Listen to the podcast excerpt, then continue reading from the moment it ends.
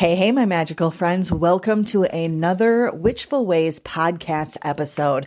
I am Annika, offering you insight, guidance, tools to live a magical life every single day. So today I want to talk about using your magic for personal gain. Do you use your magic for personal gain? Unfortunately, one prevalent idea that I see in a lot of circles is that it's not okay to pursue personal gain through your magic. A lot of people somehow think that it's morally wrong to use your magic for yourself, or that it's some kind of abuse of universal energy or universal power. As if it's, wanting to have food on your table and a roof over your head and better opportunities were somehow wrong of the person. As you may have guessed, I'm not a huge fan of that idea. The whole concept of doing magic for yourself being morally wrong, actually, it totally confuses me on how people can feel that way, and it gets me heated to an extent. And I'm going to chat about why I think you should definitely start doing magic that improves your life, and you should start doing it today. So why is the idea so prevalent in the first place? And it's not surprising that the idea is so widespread in the communities, right? In the magical communities. After all, witchcraft is, for the most part, still a community of converts, right? We all came from somewhere else. For a lot of us in the United States, in the Western world, that means some form of an Abrahamic religion, Christianity or something like that, right? And there's nothing wrong with that. I just want to take a look at how a little bit of religious interaction has caused the entire generation of baby witches or new witches to feel like they have to be constrained within their craft. If you think about it, our old religions often taught that selflessness was a good thing. Right? Suffering, if you will, was the only way to get closer to God. And that if you were greedy, right, or you wanted something more and you wanted nice things for yourself, that you were a bad person. So does witchcraft actually have any of those beliefs in any part of its teachings? No, it doesn't. And the primary reason is because witchcraft is not a religion. It's a practice. That's why we practice witchcraft. It's a practice. It's not a religion. You can fit your witchcraft practice into whatever belief system that you hold, but it's not in and of itself a religion. For many of us, the craft and religion go hand in hand, and there's as many religions as there are, there's that many witches that probably practice those religions, right? But due to having come from those, witchcraft comes with little teaching on moral aspects all by itself, right? It simply is actions. There's no moral backing to those. You put your own moral identifiers on those, on your practice. It's simply a way to take the energetic forces around us and manipulate them to achieve a desired effect. Religion is completely separate.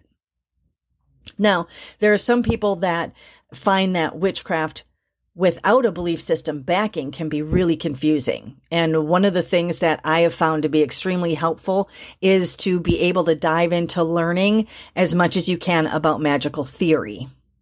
It's kind of like the how of magic. What makes it work? Why does it work the way that it does? But for those that have solid religious or belief system foundation in your craft already, you already are going to have your own ideas about whether or not you should use your magic for personal gain. Your religion and your belief system and your moral beliefs are completely your own. Maybe you've recently jumped ship on a religion, though, and haven't found your bearings yet. Maybe witchcraft without any religion speaks to you, but you're getting all kinds of people conflicting, right? Saying that this and that and this isn't okay. Maybe you're just trying to figure out your own internal sense of moral direction. And I'm going to give you an opinion that's counter to the mainstream. Either way, I'm going to tell you that it is okay to put down outdated beliefs and create your own practice with something that's far more empowering, joyful, fun, and vibrant. So is it really okay to use magic for personal gain? I'm going to say yes. At least I certainly think so, and I certainly use it for that. Honestly, the idea of magic without personal gain really doesn't make a whole lot of sense to me.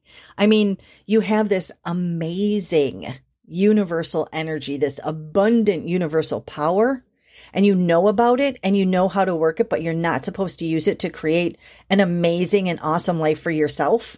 Then what's the point of knowing about it? What's the point of spending the time to learn about it, to practice it? Now, sure, I can use it to help the planet, to make people around me happy, but it doesn't have to be an either or situation. You can have both. It's not like if I make my own life happier, I'm going to run out of energy, right? Or I'm going to use up all the magic before I can help somebody else as well. It's not how it works.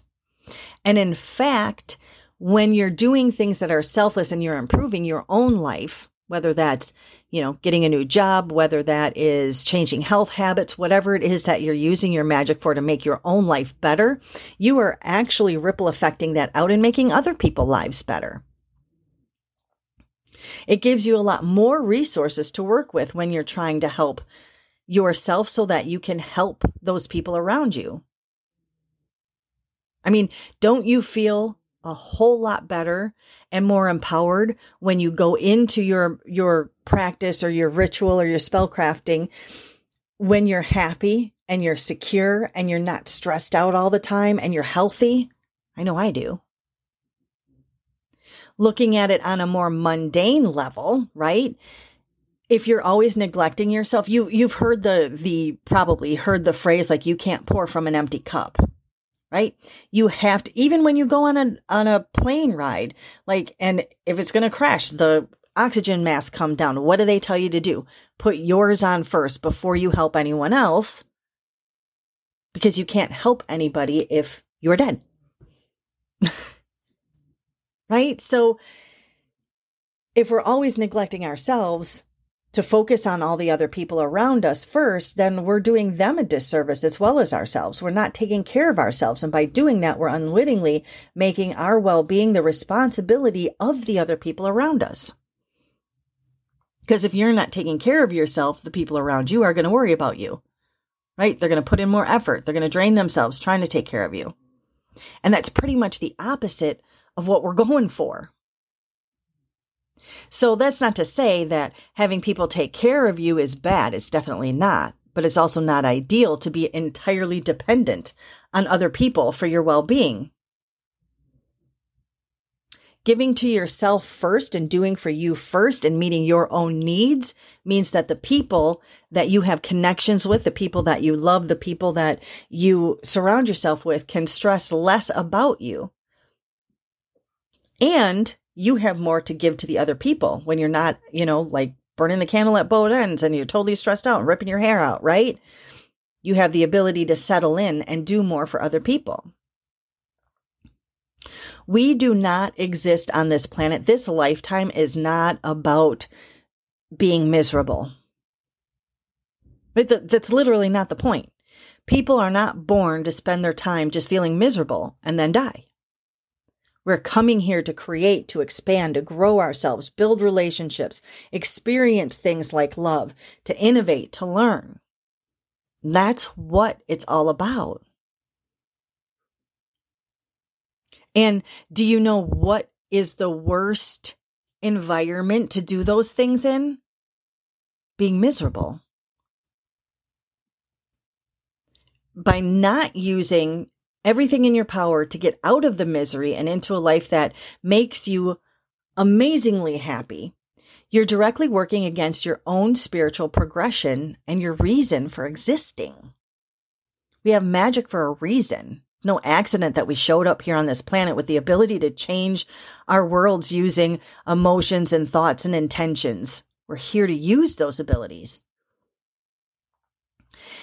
Pain and unhappiness are signs from our bodies or our minds that something's wrong, right? I think we can agree on that. It's how our bodies and our minds communicate to us that we're in a situation that is bad for us. Kind of like when, you go to pull the pan out of the oven and you forget the pan holder and the pot holder, and you hit that and you immediately jerk your hand away. That pain, that unhappiness is designed to be able to do that. Unhappiness is designed to have that same reaction. You're supposed to move away from your unhappiness, move away from the pain. That doesn't mean run away from it. There are plenty of things that you need to be able to work through to be able to get to the joy on the other side. But all of that is just to say that using magic to make yourself happy and improve your own life is a good thing. Your happiness and your well-being can only make the world a happier and better place for all of us to exist. So don't keep yourself in misery simply because you read somewhere or somebody told you that you shouldn't be or couldn't use your magic for your own personal gain. You absolutely can, and you should use every tool at your disposal to create the most amazing life that you want and to become the most magical, spiritual badass that you're ready to become. And with that, thank you for joining me again for another podcast episode. Be sure that you head over to witchfulways.com so that you can check out that free resources page and get your hands on all the witchy goodness that's over there. Lots of guides and mini courses that are available to you free. And you can also check out all the other witchy offerings I have going on. Have a wonderfully magical rest of your day. Until next time.